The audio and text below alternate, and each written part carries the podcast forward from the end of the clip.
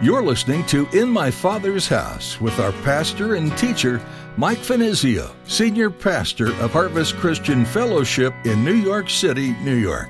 In my Father's house, there's a place for me.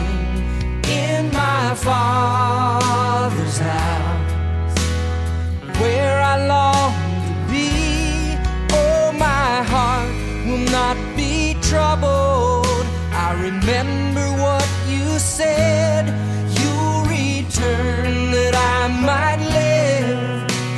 my Father's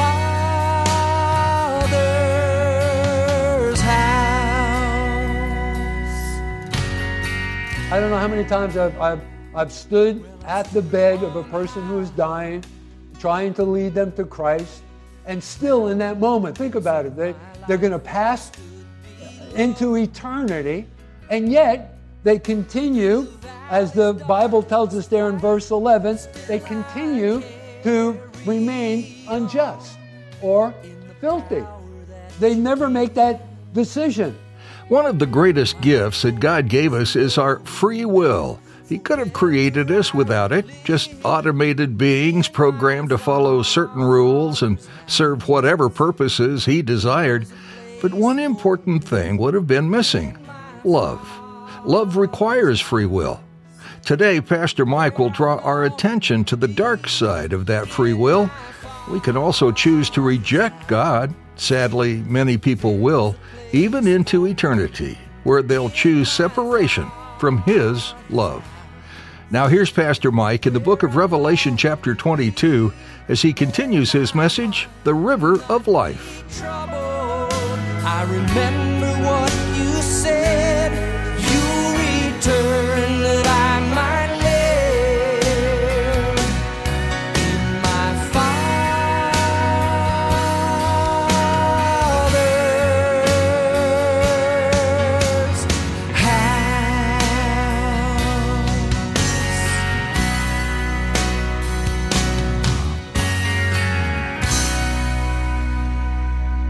Notice also there in the latter part of verse 3, we are told, and his servants shall serve him.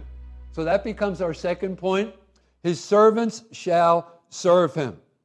And listen, there can be no higher calling or privilege than the service of the King of creation. Now, some of you may be thinking at this point, wait a second, Mike. Uh, you know, I was looking forward to just retiring, you know, during this period of, of time.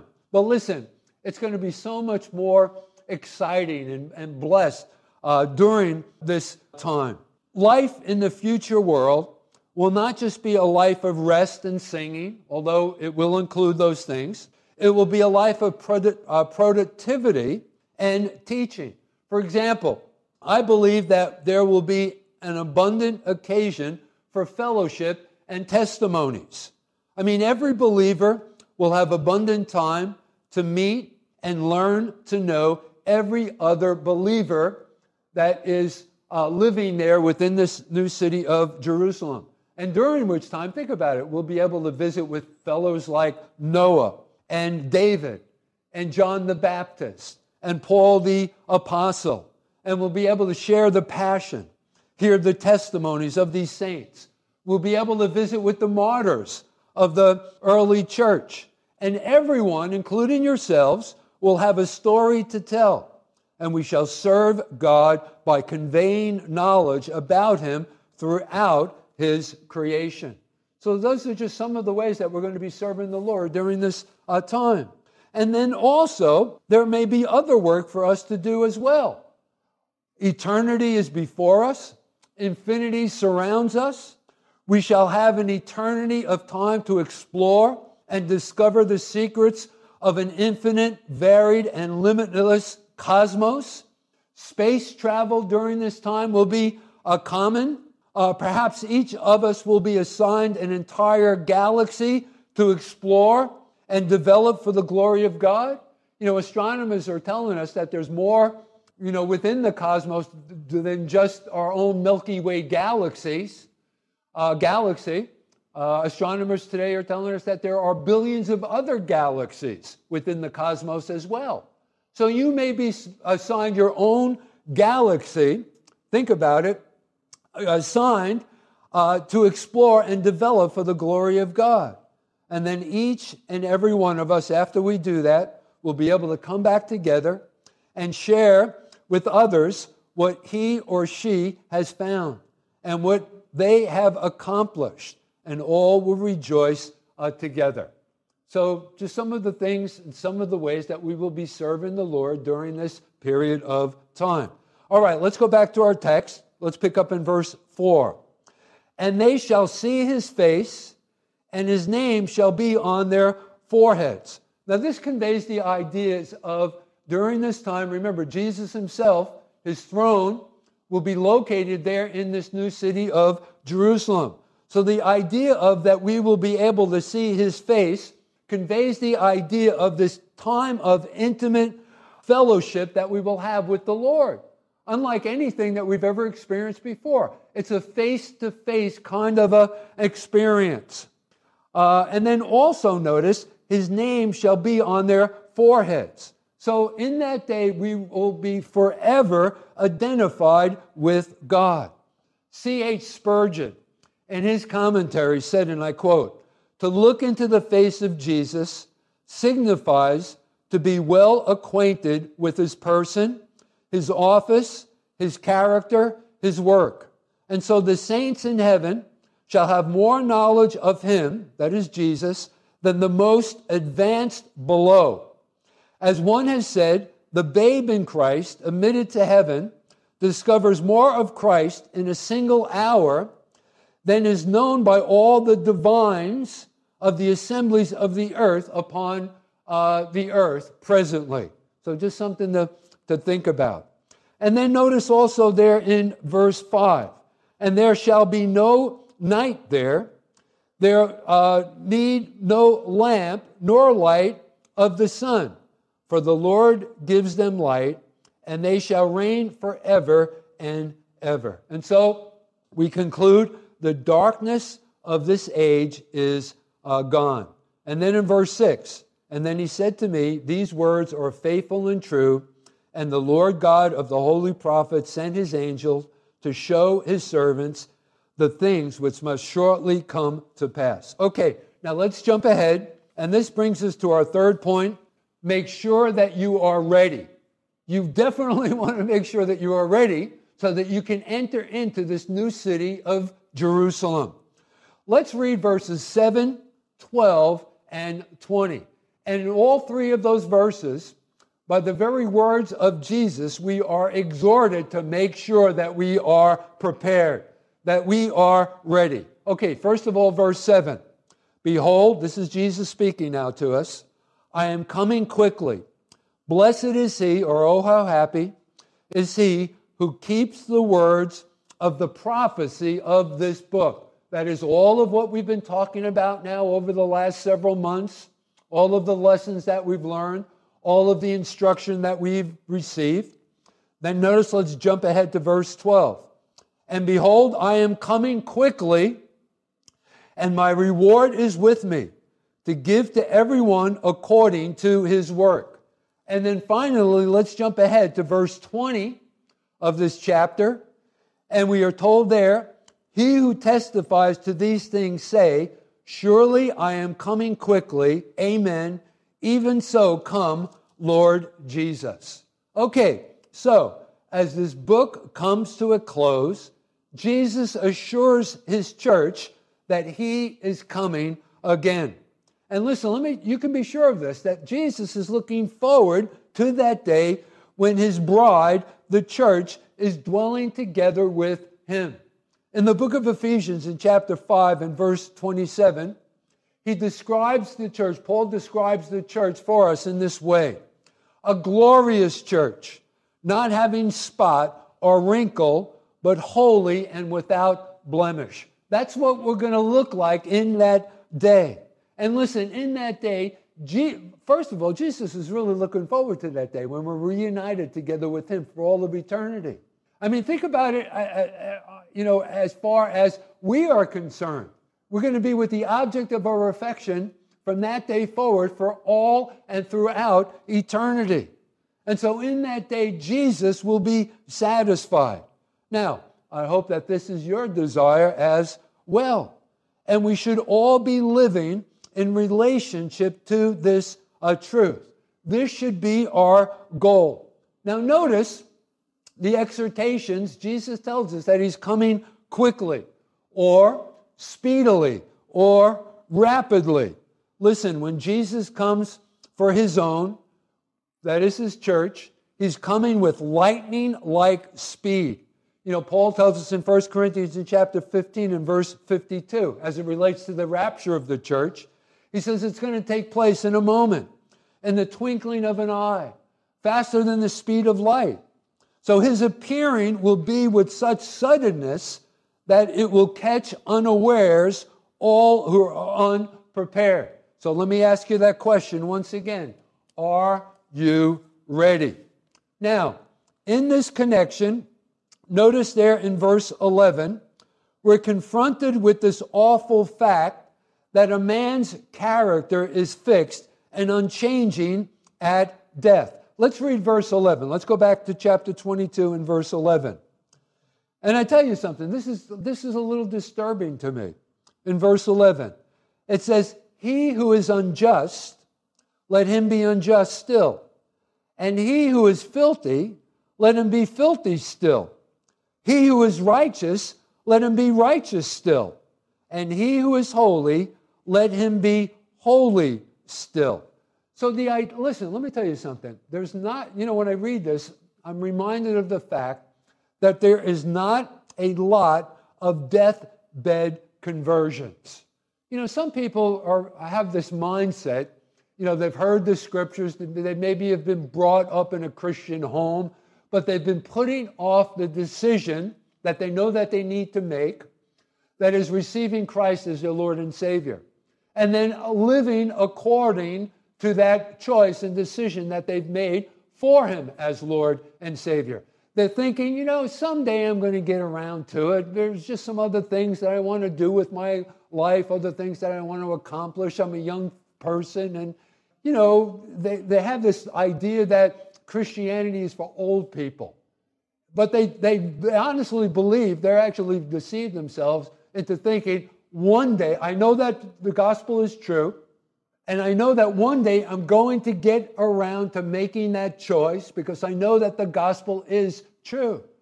But the problem is, is they never get around to making that choice. Listen, you've heard of death uh, bed uh, conversions, right, and experiences. But listen, let me tell you something. That doesn't happen all that much.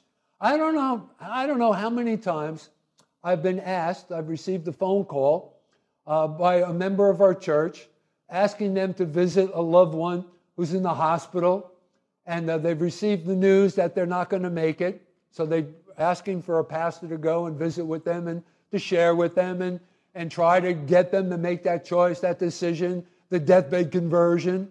And uh, I don't know how many times I've, I've, I've stood at the bed of a person who is dying, trying to lead them to Christ.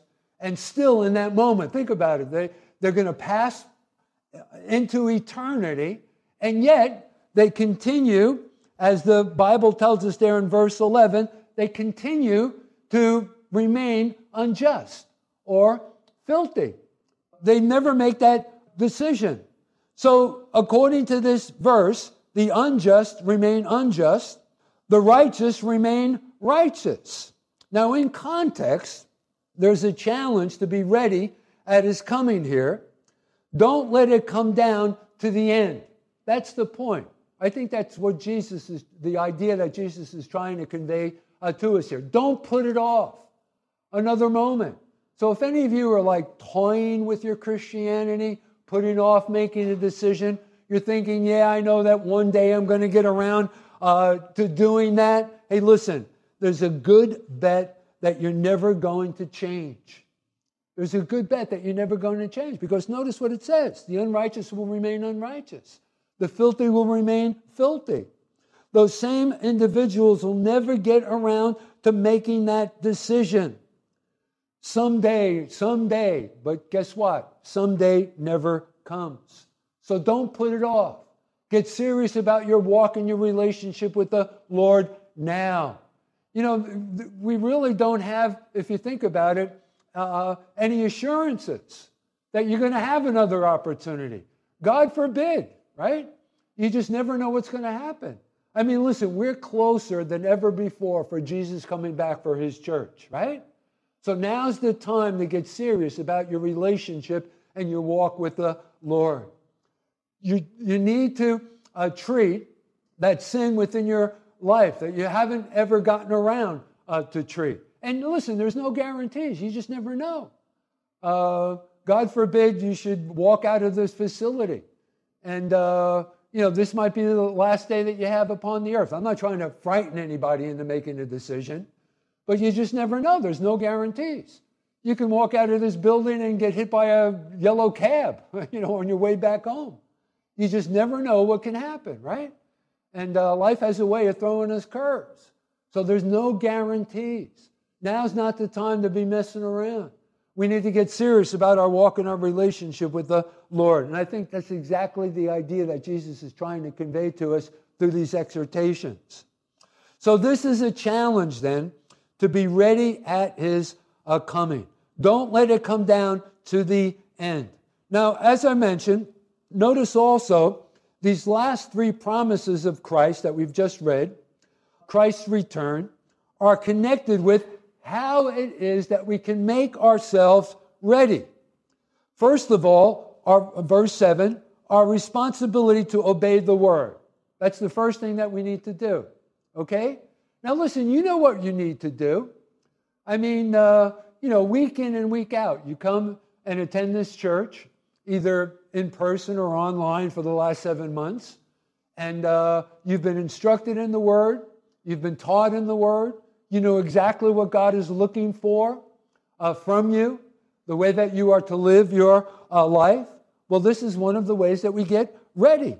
Our responsibility to obey God's word. Notice according to verse 7. And then, secondly, verse 12. Notice the, the connection between stewardship and reward. Each one of us is given this knowledge and wisdom, but it becomes now a part of our stewardship. But notice there's a great reward connected uh, to that. And then finally, in verse 20, with our comfort and consolation. Notice there what it says there in verse uh, 20. He says, Surely I come uh, quickly. So we need to be mindful of these things. So, what a difference there would be in our individual lives, in our homes, in our churches, if we held these facts before us daily. You know, rather than getting caught up in all of the things that are part, the other things that are part of our life's experience. These are the things that we should set as a high priority within our uh, lives. We need not get sidetracked. We mustn't get sidetracked. We need to keep these things before us regularly, daily. We need to be mindful of these things. And then finally, in verses 18 and 19, let's go on and read verses 18 and 19. There we are told, For I testify to everyone who hears the words of the prophecy of this book, all of the things that are contained within it.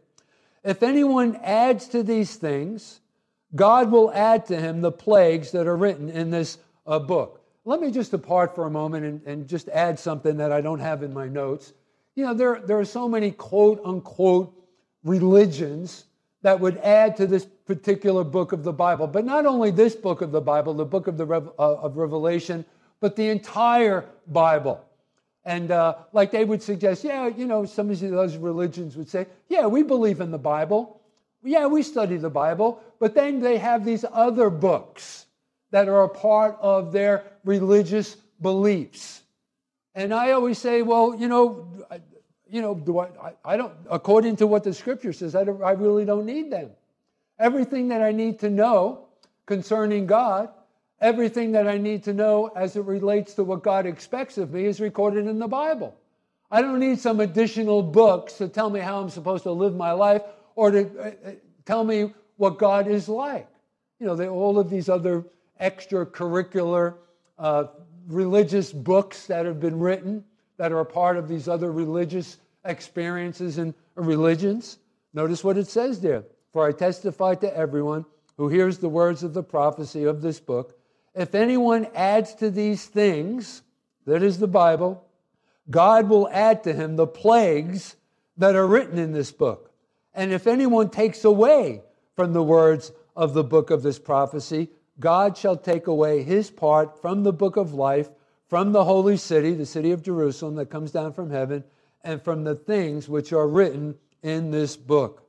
And so, as there is a special blessing promised to us, remember in our introductory uh, study here in uh, Revelation in Acts chapter 1 in verse uh, 3, the special blessing promised to all who read the book and heed its message. So there is a pronouncement of woe upon all who detract from or add to it. So the idea here is don't tamper with God's word. So the warning is stern here, isn't it? And the penalty is severe. Corrupters of these prophecies, beware. And so the final message to the church is that Jesus will come back again. And until he appears for his own, his infinite and exhaustible grace reaches out to us to sustain us daily. But while we wait, let us watch and work. You know, John puts it this way in his epistle in 1 John in chapter 2 in verse 28 that when he shall appear, that is Jesus, we may have confidence and not be ashamed when before him at his coming. Now let's go. I, I want to go back to verse 11 again. As I mentioned, verse 11 really does trouble me. You know, the unjust, the filthy. Why? Why remain unjust? Why remain uh, filthy? Why remain blemished by the things of the world, giving yourself to the things of the world, the practices of the ungodly, when we can receive the righteousness of Christ? Those who are righteous remain righteous. So why not choose righteousness, right? We can receive the righteousness of Christ. The stain of our sin can be removed. You can be a part of and enter into God's new eternal age. You can share all of the glory. God has provided the way for us to enter in. And what is that way? Simply the person of Jesus Christ. You know, Paul said in 2 Corinthians in chapter 5 and verse 21 God the Father, He made Jesus, who knew no sin, to be sin for us, that we might become the righteousness of God in Him. In who? In Jesus. Lastly, Jesus said, Come unto me, all ye that labor, that is, those of you who are burdened down by your sin, and I will give you rest. In my Father's house, there's a place for me. In my Father's house, where I long to be. Oh, my. That's all we have time for on this edition of In My Father's House. We're so glad you joined Pastor Mike today to study the book of Revelation, the final book in the Bible. If you'd like to listen to more, just visit our website, harvestnyc.org. You can also subscribe to the In My Father's House with Mike Finizio podcast. Just search for it on your favorite podcast platform. We'd love for you to join us for worship this weekend at Harvest Christian Fellowship. We meet at 11 a.m., and you can reserve your seat online by clicking on Contact at harvestnyc.org. We're located in Midtown Manhattan, and there's easy access from Port Authority on 42nd and Penn Station on 34th. If you're not in the area, or if you're just unable to attend in person right now, we'd still like to have you be a part of our time of studying God's Word. We're live streaming our services each week, and you can connect on our website. Again, that's harvestnyc.org. If you'd like to catch up with previous messages, check out our services through our Vimeo link, or you can connect with us on Facebook or Instagram. Links to all these are available at our website, harvestnyc.org. Before we end our time with you, we'd like to give you the opportunity to partner with us in this ministry. Would you prayerfully consider financially supporting In My Father's House?